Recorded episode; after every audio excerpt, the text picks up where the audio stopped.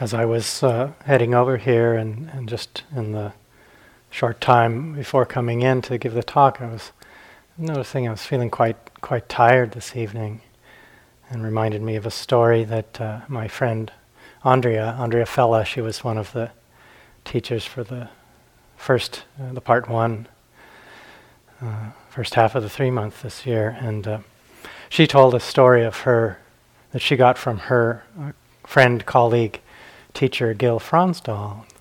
And Gil said that um, this this uh, happened once when he was practicing living, I think, in a in a Zen monastery at some point, and he said that his uh, teacher actually fell asleep while giving a Dharma talk. and, uh, and uh, I don't know how likely that is. Uh, I know Gil said that he, he aspired to be that relaxed. But, if it if it were to happen, it might save us all a lot of grief. I don't know. Um, it wouldn't necessarily be a bad thing, but probably won't happen. But we'll see. hmm. Since I've recently uh, decided that my criteria for giving a successful talk is if one person hears one useful thing, which has increased my chances of success exponentially. Um, uh, maybe if I fall asleep halfway through, it'll still be okay. mm. I think Rebecca might have mentioned in uh, when she introduced us at the beginning of the retreat that uh, Brian and I both live in uh, northern Arizona, in Flagstaff, Arizona. Um, we didn't do that. We didn't consult one another. we we wound up there for quite different reasons. Um, I, I grew up in Arizona, it's my home state, and I, I lived in Flagstaff in the 70s, and I've just recently gone back there. And one of the Flagstaff, it's um, in the northern part, in the high country. It's on the way to the Grand Canyon. It's uh, at 7,000 feet elevation, more than 2,000 meters. It's quite high. The air is very thin and clear there. And uh, and one of the reasons that I, I that I really think I decided to move back and uh, base myself there is because it's it's the air is very clear and it gets very dark at night, and the stars are uh, fantastic on the clear nights, uh, especially if you get a little little ways out uh, away from the, the street lights. The stars are very uh, they're right there, and there's lots of them. And I, I don't know how many of us might think of choosing where to live based on being able to see the stars, but for me it was a genuine consideration. It's something that is important to me. And and a, a, a night or two before I left to come out to, to join the retreat here, I was it was a particularly clear night, and I I had woken up uh, in the wee hours, or for some reason I was up when it was very dark and went outside for a few minutes to look. And I, I've spent some time looking at the, the night skies, and I'm familiar with certain constellations and things. But I saw um, two galaxies. There, some, there are a few galaxies uh, that you can see with the naked eye. One was the Andromeda galaxy, and the other, uh, what's called the Beehive cluster. It's a small, maybe it's not a real galaxy, but it's a it's a bunch, it's a cluster of stars. It's right in the, in the center of the constellation of, of Cancer. And the Andromeda galaxy, I mean, these things are, you got to know where to look. And it's just kind of a fuzzy patch. But it's big. It's at least as big or bigger in terms of, of the amount of space it takes in the sky as the full moon. It's quite, quite large object, you can see. It's uh, two and a half million light years away. It's one of the most distant things one can see with the naked eye. The uh, beehive uh, cluster is, is much closer, only 575 light years. And the, and it, the Andromeda galaxy, uh, they estimate approximately one trillion stars are involved in this formation. Now, that means when we see it, we're seeing what it was like about two and a half million years ago. It's like this instant time machine. It, it might not be there anymore. It, it, would be a long time before we knew that. Maybe it went away. I, I don't think galaxies go away easily, but it's possible that it's not there. Even the sun, sometimes when you're out in the sun, you know, it's about eight and a half minutes for the light to get here. It might have gone out one of these times. you know, it's just not quite, didn't quite, information didn't get here. I warned my colleagues I was going to have a rambling introduction to this talk. But starlight, it's interesting to think about light, starlight, this distant light. And, you know, what is light? You know, if you ask the scientists, they have a hard time kind of saying what it is. And, and uh, depending, you know, depending on how you choose to look at it, it behaves like a particle or it behaves kind of like a wave. But it isn't either one of those. It just manifests behaviors that um, that can be seen in different ways, like the way we might perceive things in different ways. And you know, it has qualities. It, there are things we can say about it. It has. Um, it doesn't have any mass, but there's energy and there's momentum there. It moves very quickly. They say 186,000 miles in a second. Is that something like, I don't know, in meters, it's a lot. Goes very fast, and it and it can exert pressure. It does things, but but you can't find a thing either. There's not a thing there. There's no mass. There's not a a thing. You can't gather it. You know, like put it in. What if you could get a some kind of container and collect it, and then open it up and look in there. But so there's no thing there, yet there are these qualities, and you know, it conveys information. It has this function of delivering information. Light enters the eye door, and information is conveyed to us, and the mind knows it. And the mind is like light in some ways because it's really hard to pin down and say what it is. What is the mind? You know, it's there's not much that we could call a thing there. We can't, if we go looking, we can't find the mind as a thing. There's energy, mental energy, lots of that. We notice that in our meditation. And, but we experience mind as this process of, of contact, being contacted at our sensitive bodies and and minds. And then there's knowing, and there's this process, and we, we can certainly be aware of that process. And, and this is mind. This is the nature of mind, this knowing. That's, that's mind, isn't it? This knowing process.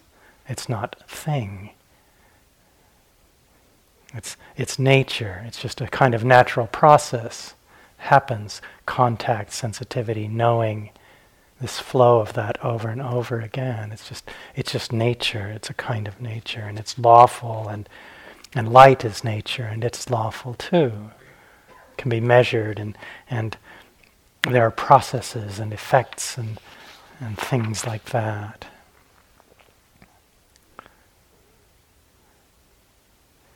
And things like the nature of light or the mind or or the distances and times and cos in the cosmos and light from these ancient gal- ancient light from the galaxies, two and a half million year old light. That's what we see if we go to look. You can maybe see it tonight. It's between Cassiopeia and the Great Square of Pegasus. If you know where to look, it's kind of overhead a little later. And and we can't wrap our minds around some of these things, the speed of light or these kinds of distances. I'll tell another story. I was in San Francisco some years ago visiting a friend, and, and I went down to, it's in the middle of the city, but there was a block with these giant trees, and, and there was this big group of birds. There's a, a phenomenon called murmuration, where a huge group of birds certain ones. Starlings will do it, blackbirds, where they, they move in these these groups and they move like a like an organism. Have you ever seen it? It's incredible. And sometimes thousands of them, and it's like this cell pulsing, and it will split and move. And these birds were doing this dance in, in the sky, and it was just a phenomenally and beautiful thing for me to see.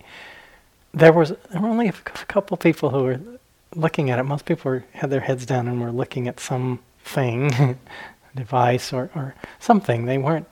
So one person was filming it, and someone said to me, "They shouldn't be doing that, should they?" Worried that it was a harbinger of some cataclysmic event or something. I, I don't know, but it's just unbelievable. I read an article recently. This is getting more rambling than I even thought it would. I read an article recently. I want to go to Austin, Texas, sometime in the middle late summer when there are these.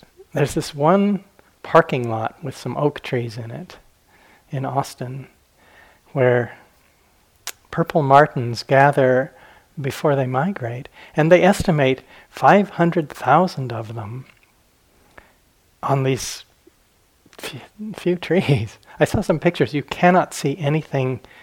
You can see this pulsing bird shape or bird in. You can only see birds. The trees are completely covered with these birds. I don't know how they do that when they were doing this dance in the sky, and then they split finally into two pools of birds and landed in these trees, and then there was this incredible, they were talking about it. And they just must, I figured they were just saying, wow, that was so cool. Look what we did. it just was so great to do that. You know, something but I, something about these kinds of images or experiences, or even bringing these Im- these things to mind and thinking about the, the light of the galaxy that far away, and seeing deep into time, and and there's something about it that kind of stretches and does something to the mind, to our, our everyday thinking mind. At least mine, it does. It it brings a sense of wonder and curiosity and opens me to the something about the mystery of things, you know, because we think we know so much about everything, but we don't really know that much, and there's a lot of mystery. And it can take us out of our, our often kind of limited and, and somewhat self absorbed world that we can kind of um, condense into. And you know, we tend to live live on the surface of things in a certain way, appearances, and, and as Rebecca was saying, in, in the realm of concepts, ideas, and what she called thought based reality. And we take for granted so much of the time that this is the whole picture. It's like the idea that scientists talk about dark matter and dark energy, and they, they say that something like, I think, I don't know, 70 that the stuff we can see and measure and look at, like you and me and toasters and, and prairie dogs, all of that stuff makes up 5% of what needs to be there for the universe to function the way it is. And 70% of it is dark matter, and 20% is 25 or whatever, 25% is dark energy. What's that? What's that about? I mean, it's like they just came up with the weirdest thing they could think of, and put it out there. Yeah, people will go for it. Yeah, dark energy, I, I'm down with that. they can't say anything about it except that it, for the universe to function the way it does, it has to be there. So there's clearly something more than our everyday minds tend to see.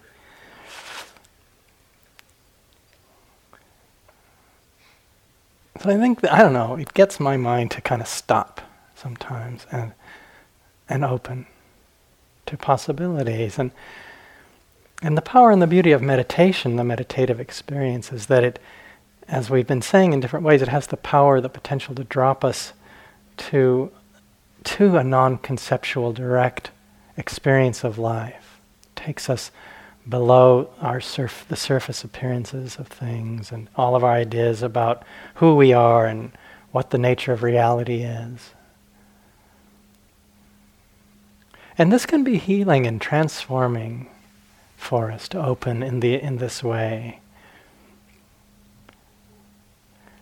And it can uh, lead us to maybe starting to see through, or at least open beyond some of the self limiting ideas that are, are often woven into the fabric of our perception in ways that we just don't see.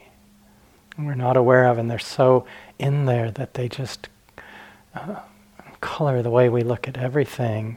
We don't notice how they operate. And we solidify ourselves and, and the world through our ideas and beliefs about it, our perceptions, what we think is real. And it can be limiting and narrow things. And, and meditation can open us to uh, a different way of, of relating to life, a different kind of reality, to the nature of things beyond our ideas or below our ideas about it. And it has potentially profound consequences, as, as I think we start to taste, and many of us know very, very directly and truly, can impact our understanding and, and the way we live.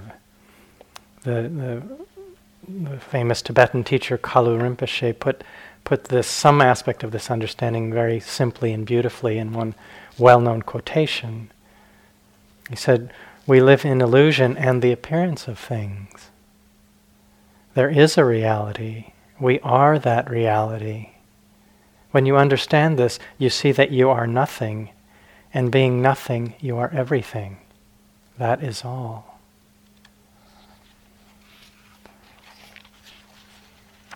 Now, this, this being nothing,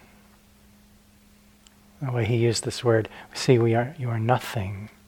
It's not some kind of non existence or annihilation or disintegration, but it's a pointing to this letting go of, of uh, misperceptions or wrong views, false views that bind us to unlimited and, I think, limiting perspective.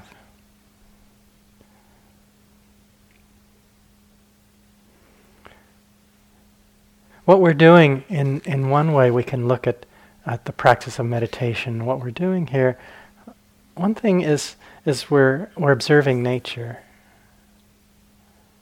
We observe the nature of things. We're becoming directly, intimately connected to nature below our ideas. We internally, in our own body, mind, heart, in this process, there externally in the world, and we start to discover that that the same, it's all the same. It's all just nature. I think our modern life often um, leads us at times, at least, to feel kind of numb, closed down, disconnected, separate from other beings, from the world around us at times. You know, we tend to speak about nature or the environment as, as something out there, we go out into it. I'll go spend time in out in nature. As though it's it's something that we is separate from us, other than us. And and this leads to all kinds of problems. But this mind and body, they're not separate from nature. This is nature. We're an aspect of the landscape, of the environment. We, come out of it, we're supported by it, we will return to it. And I think some part of us knows this in some really deep way. I think some part of us knows this and longs for reconnecting. Has to do maybe with the, very directly with the, the embodiment and some of the things Oren was speaking about the other night. This is a, a short excerpt from something that D.H. Lawrence wrote I am part of the sun as my eye is part of me. That I am part of the earth, my feet know perfectly, and my blood is part of the sea. There is not any part of me that is alone and absolute, except perhaps my mind. and we shall find that the mind has no existence by itself. It is only the glitter of the sun on the surfaces of the water.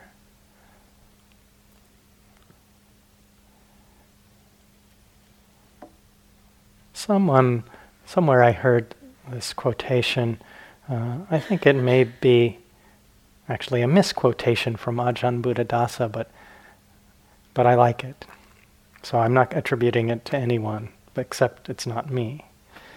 But someone once said, what we are doing with this practice is giving back to nature what we mistakenly appropriated as our own. And there's something that I find very profound and true in this simple statement because that's really, in a way, all we're doing here. You know, everything that we can experience in our own body and mind in the world around us is just the unfolding of natural processes.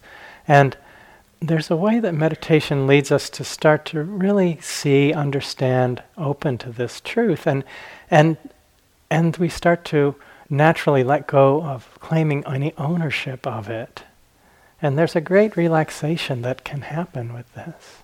It's like we, we put down a burden that we didn't realize we were carrying. And, and maybe this is something about the uh, being nothing and therefore being everything that uh, Kalu Rinpoche said. We touch this fullness of being nothing because we are just an aspect of everything, you could say. We give it back to nature.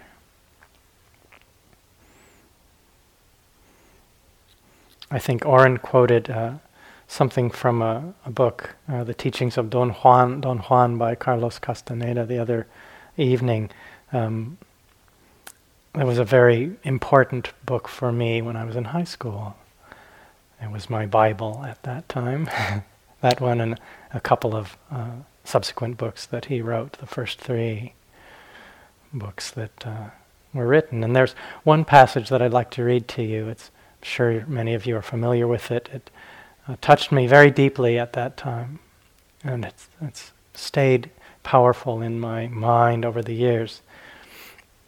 This was uh, Don Juan speaking to Carlos, and he said, Before you embark on any path, ask the question Does this path have a heart? If the answer is no, you will know it, and then you must choose another path. The trouble is, nobody asked the question, and when you finally realize that you have taken a path without a heart, the path is ready to kill you. At that point, very few of us can stop to deliberate and leave the path. A path without a heart is never really enjoyable. You have to work pretty hard even to take it. On the other hand, a path with heart is easy. It does not make you work at liking it. For me, there's only the traveling on paths that have a heart, on any path that may have a heart. There I travel, and the only worthwhile challenge for me is, tra- is to traverse its full length. And there I travel, looking, looking breathlessly. And I remember at that time in my life, teen years there in high school, and I, I wanted so badly to f- somehow feel that that I had was walking on a path that had some heart and that I could walk it and look breathlessly. And I had this intuition, it must be possible, it has to be possible. But I couldn't find that any of the paths that were being offered to me at that time didn't feel like they, they had any real heart. They didn't have that possibility that I might walk them with this breathless sense of wonder or something there. And and I thought there's got to be more to life than than what's being handed to me by the society and culture and all the conventional offerings for success and happiness. I knew, I had a sense it must be there, but I had no idea where to look, how I might find it. And maybe some of us have come to this retreat.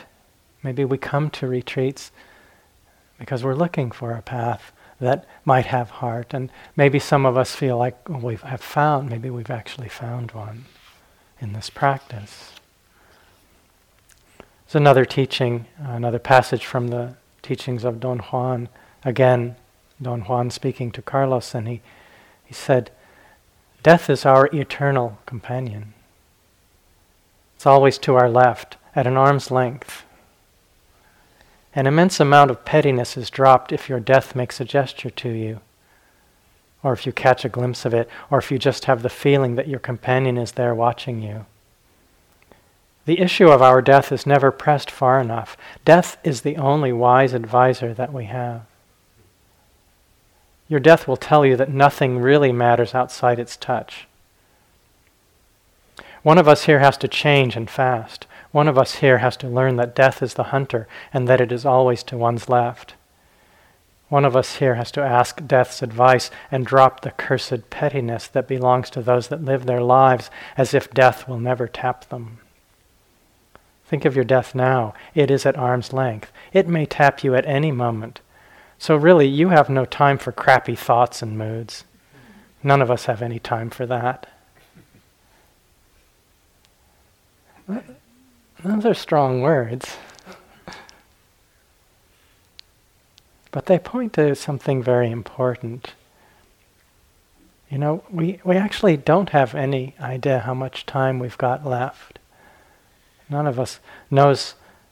There's nothing guaranteed. The next breath is not guaranteed. It's pretty likely, but it's not guaranteed. We don't like to think about this most of the time, but it's actually true. But maybe if we hold our death as a wise advisor, if we're careful, if we're skillful and careful, maybe it can help us to uh, find, to uh, actually encounter a path with heart, with a, a path with a potential to lead us to freedom, to a real kind of peace. I had my 59th birthday at the end of June, this past June. So I'm, I think maybe I'm almost past being middle aged. I'm definitely middle aged. It's possible I'm in, I don't know where, where, what, what, when do you get to be old? anyway, there's no denying that I am middle aged. Have been for a while now. You know, sometimes I think, how did that happen? You know, I was minding my own business, and suddenly, you know, I just can't get around this, the truth of this. And, you know, sometimes it seems like only a year or two ago that I sat my first long retreat here in this hall. It's, it's it's quite a while ago now, and you know, I don't feel particularly middle-aged most of the time. You know, sometimes when I get up in the morning and if I look into the mirror a little too soon after getting up, I mean, this is a bad idea at a certain point. you know, you, you want to hold off on that looking in the mirror there.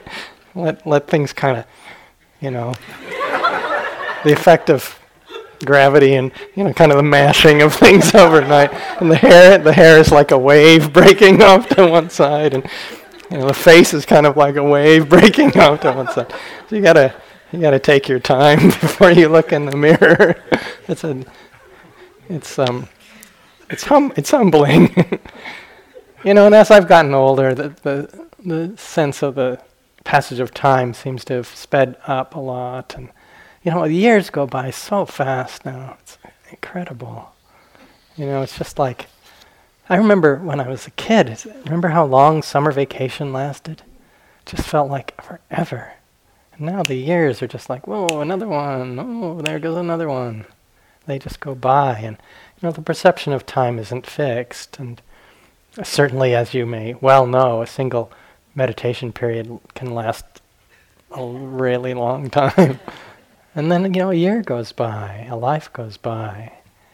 And it doesn't matter how we feel about it, they they keep going, the days keep going by. You know, how are we spending our time?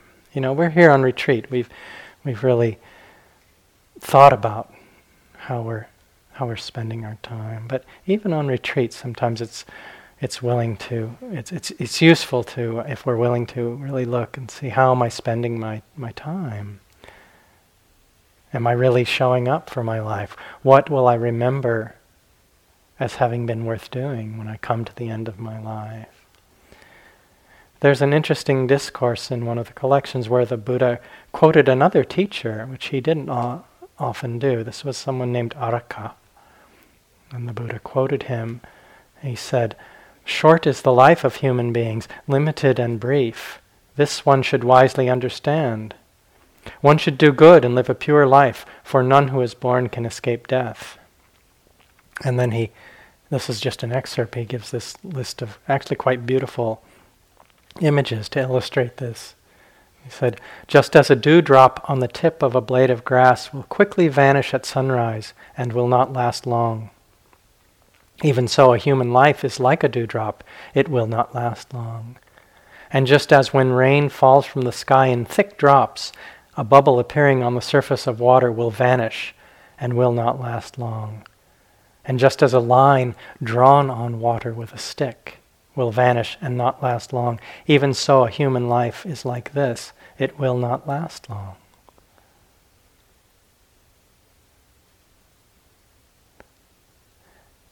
And these kinds of reflections and things that I've been offering and these quotations, the, the point of these is not to, you know, make us feel bad or create some sense of powerlessness in the face of our inevitable uh, movement towards the end of our life, which is that's the direction.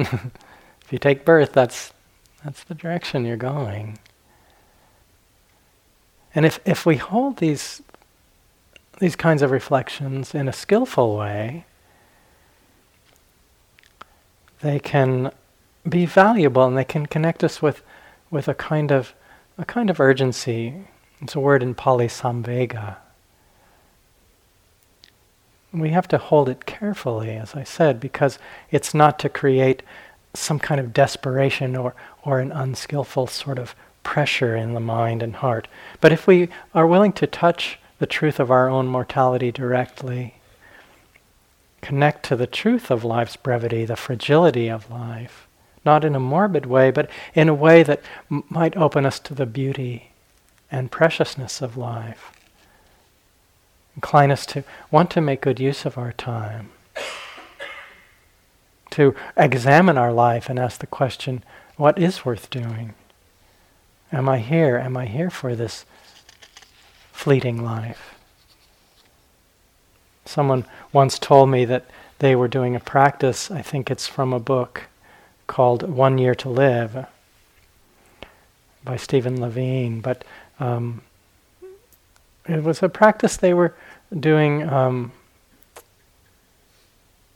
where they were asking the question, how would I live if I knew I had only one year, if somehow I knew, had that, that framework for my life.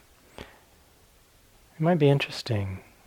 And I've, I've asked myself this question periodically over many, many years, since I was actually quite, quite a bit younger. Sometimes I almost, I would have this, I had this feeling, I kind of wish it was true. I think it would kind of force my hand in some way. I'd have to really look at how I'm living, what I'm doing with my time. And sometimes when I would ask this question, I'd say, oh, it's okay. I wouldn't have to change much. And other times I'd say, well, Greg, you better look and see how what you're doing. What are you doing with your time here? You know, so often we we live as if we have all the time in the world.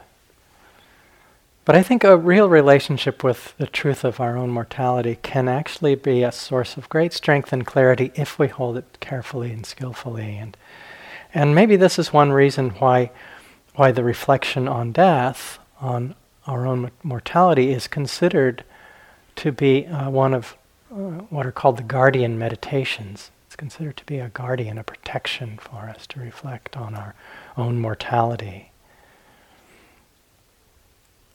Our conditioning to avoid the subject is really strong. To fear it and try to avoid thinking about it and there's so much fear around this truth, and, and we're afraid to think about it, afraid to uh, touch the fear that may arise in relation to these reflections. And, you know, we hide death and dying away in, in, in this culture, at least, for the most part. We, we don't want to look at it, we try to keep it out of our consciousness. We sanitize uh, the dead, dead bodies in funeral parlors a lot, you know, try to make them look like they're just taking a nap, attractive in some way. And, we, and we, in a way, we treat death as though it's a kind of a mistake, you know, something, as though growing old and eventually dying is a evidence of personal failure or, or a reflection of bad taste. You know, like as though if we had our act together, it wouldn't happen. You know, and there's a lot of commercials that sort of, you know, promote this, you know, as though it somehow were optional. And that if, if it happens to us, it just is our fault and we, we blew it somehow. You know, and we turn to so much to avoid connecting with this and you know, a lot of energy getting and having stuff and experiences and turning to different kinds of transient experiences to to not have to connect with this truth and and we can lose out on a lot if if um, you know where there's this un, unaddressed uh, fear and um, inability to really connect in a real way with the truth of our own mortality. This is a poem called When Death Comes by Mary Oliver.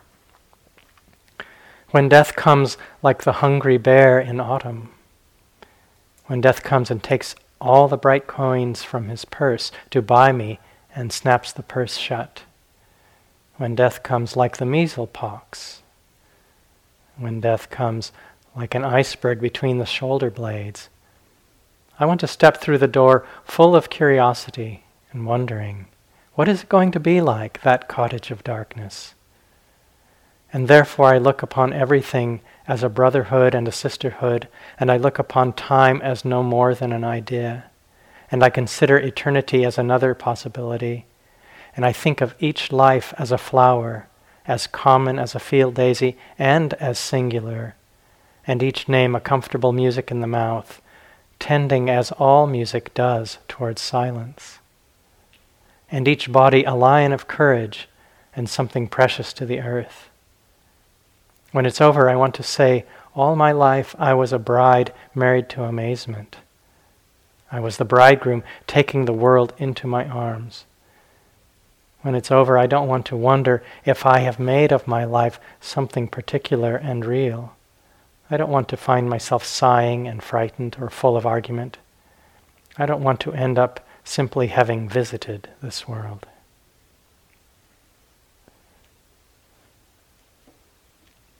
I, love the line, I want to step through that door full of curiosity and wondering, what is it going to be like, that cottage of darkness? I mean, if nothing else, the moment of our death is guaranteed to be an interesting experience, an interesting event if we're actually present for it. If we can show up with awareness, with some acceptance and balance of mind and heart, and, and actually step through that door full of curiosity. Someone once told me a story. Uh, I heard it from a teacher. I don't remember where I heard this. But someone who was living as a in a monastery in uh, Thailand, I think, and um, and there was a, a, very old monk who was getting near the end of his life, and and uh, at, and he was getting really near the end.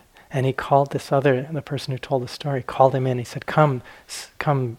I think he said, "Come, lie down with me," and he was able to describe the dying process as his things began to change and, and some of the sense bases began to kind of shift and, and shut down. He was, he was able to, to say, now this is happening as he was dying.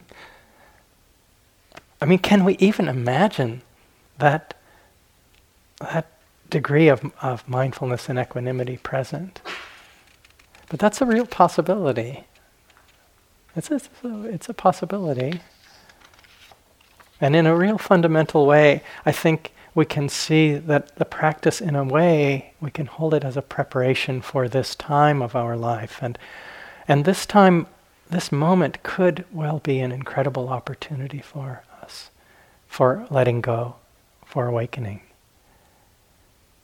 But if we're living with uh, a fear of death that, that we're not willing to open to and look at, an unacknowledged fear it may be, if we start carefully, gently to open to that, to face this, we can start to uh, unravel, maybe see into some of our conditioning, bring things to the surface that we've been unwilling to look at or face, and, and start to let them go and see their nature impermanent and empty.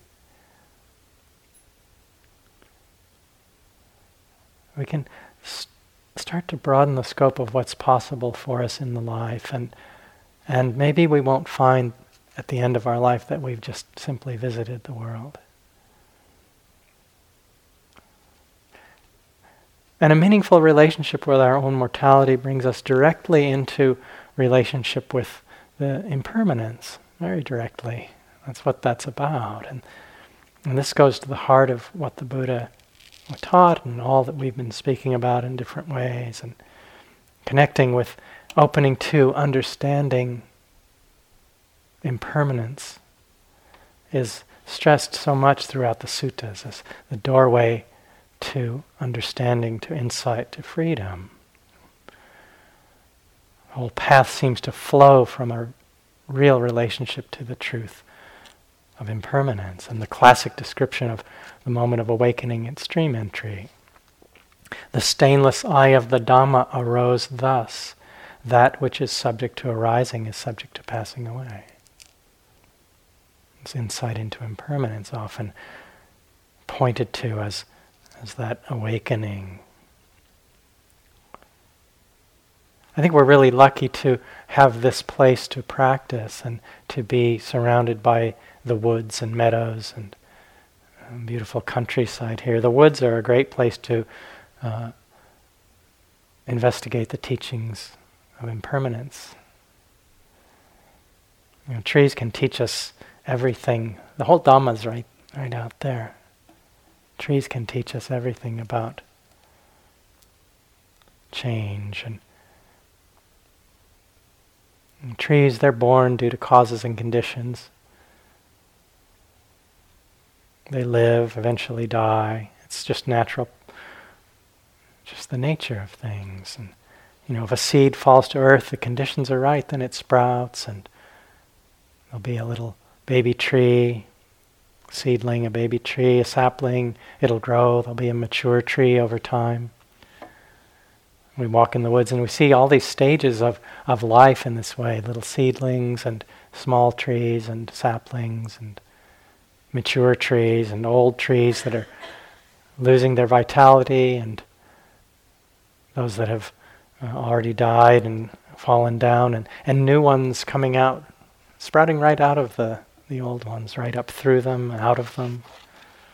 And it's just the way of nature, and it can seem so beautiful to us. It seems so right. If we notice it at all, just trees. But they're, they're teaching us the Dhamma all the time, anytime. Just unfolding there. And, and you know, we're no different. We're like trees. We take birth if the conditions are right and we live. We take nourishment like trees, body grows, sustained by nourishment. The bodies are changing. You know, trees, they lose their leaves and new ones come. We lose hair and skin and nails and all the cells. You know, the scientists say, I think it takes about seven years, you get a whole new body from cells dying and new ones coming. I think that probably slows down as we get older. Maybe we don't get a whole new one anymore. But you know, I get parts of it. Some parts just say, I'm tired, I give up. I'm going to stop doing that, reproducing that way. But, you know, who are we? We, we get a whole, a whole thing brand new over, slowly over seven years. You know, we're just the same as all of nature, and all things, internally, externally, having arisen, subject to change, passing away. It's this constant flow, this constant movement. I think out in the woods, you know, we, we open to the beauty, it brings joy, it op- opens the mind and heart often, and, and there's a sense of harmony, it feels right, and all the changes and all the, the, uh, the, the impermanence that's just there in front of us all the time. It's, it's so beautiful, and we're, it's healing for us to spend time there. We aren't in contention with things, and, and it feels right, but when it comes to ourselves, you know, we often feel it's not it's not right, it's a mistake. We should be able to avoid this flow of change. And, and with the body and mind, it's in a state of constant change. I mean, how many births, lives, deaths do we experience in a single day? Just a single period of meditation. It's it's that flow, taking birth into a moment and then it passes away. There's nothing we can keep or hold in that flow. It just changes, it slips away.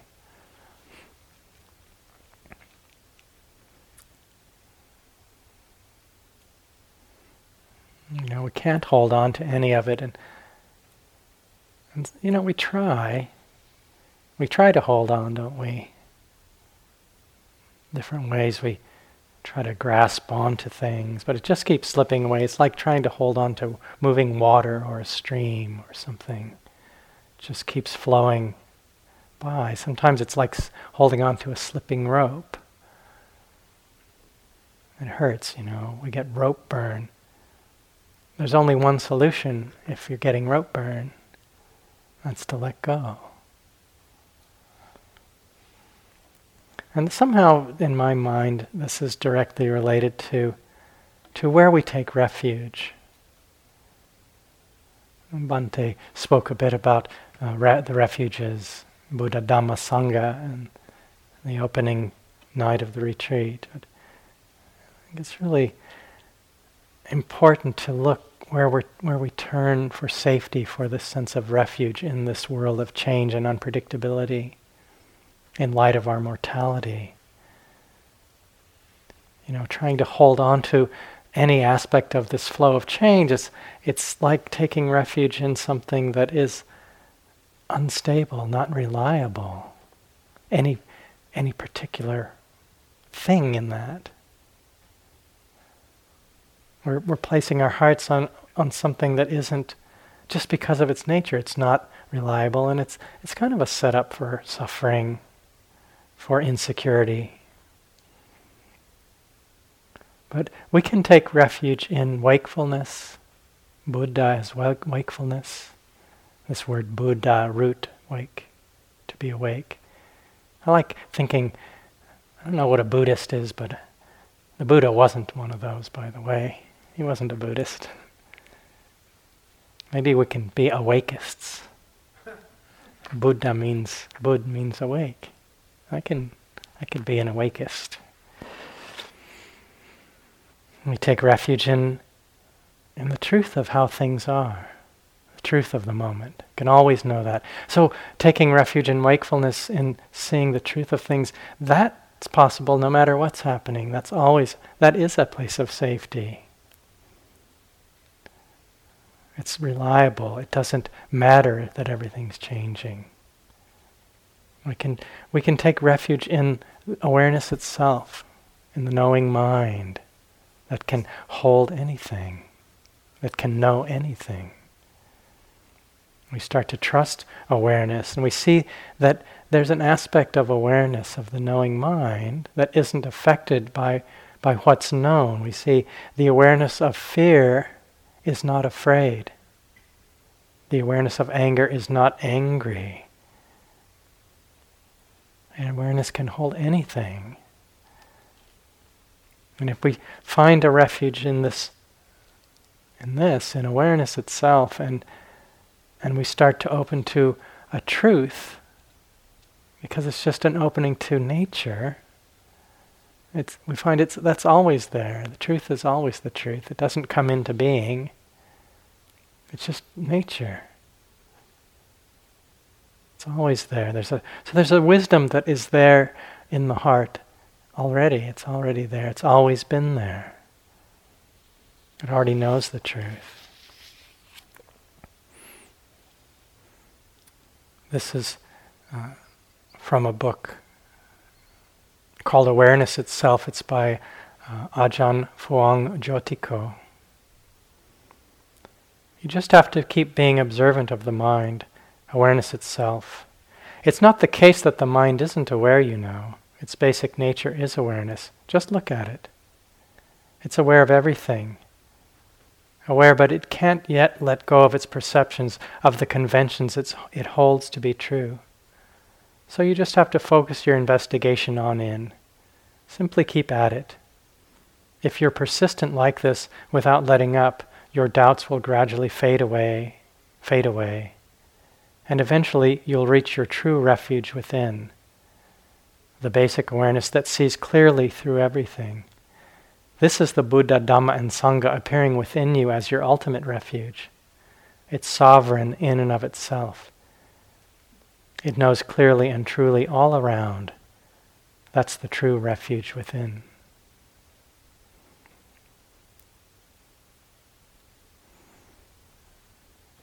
Well, I'll read. We have time for. Uh, I have two endings. I'll give you both. That was ending one. That was good. I could. I should stop there, but I'm not going to. The next one's at least as good, though. This is uh, from Ajahn Chah. Do not try to become anything. Do not make yourself into anything. Do not be a meditator. How's that for an instruction? Do not be a meditator. Do not become enlightened. When you sit, let it be. When you walk, let it be. Grasp at nothing, resist nothing. You will reach a point where the heart tells itself what to do. Try to be mindful and let things take their natural course. Then your mind will become still in any surroundings like a clear forest pool. All kinds of wonderful, rare animals will come to drink at the pool, and you will clearly see the nature of all things. You will see many strange and wonderful things come and go, but you will be still. This is the happiness of the Buddha. The Buddha taught us to lay down those things that lack a real abiding essence. If you lay everything down, you will see the truth. If you don't, you won't. That's just the way it is. And when wisdom awakens within you, you will see truth wherever you look. Truth is all you'll see.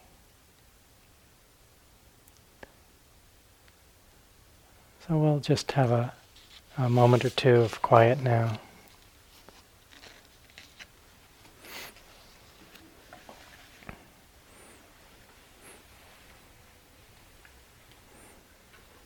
Don't be a meditator.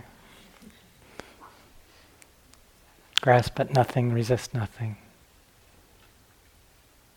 When you sit, let it be.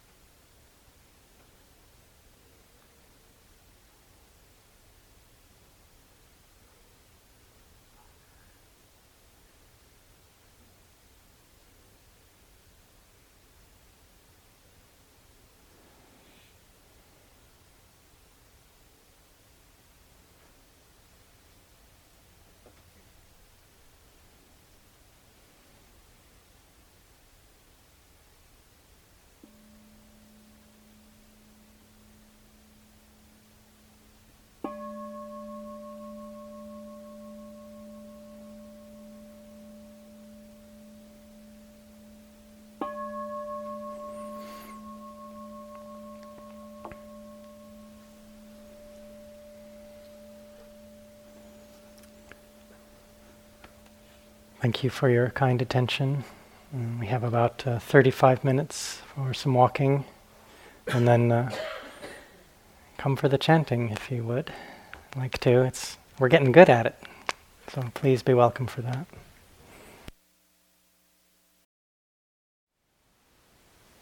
Thank you for listening. To learn how you can support the teachers and Dharma Seed, please visit dharma dharmaseed.org slash donate.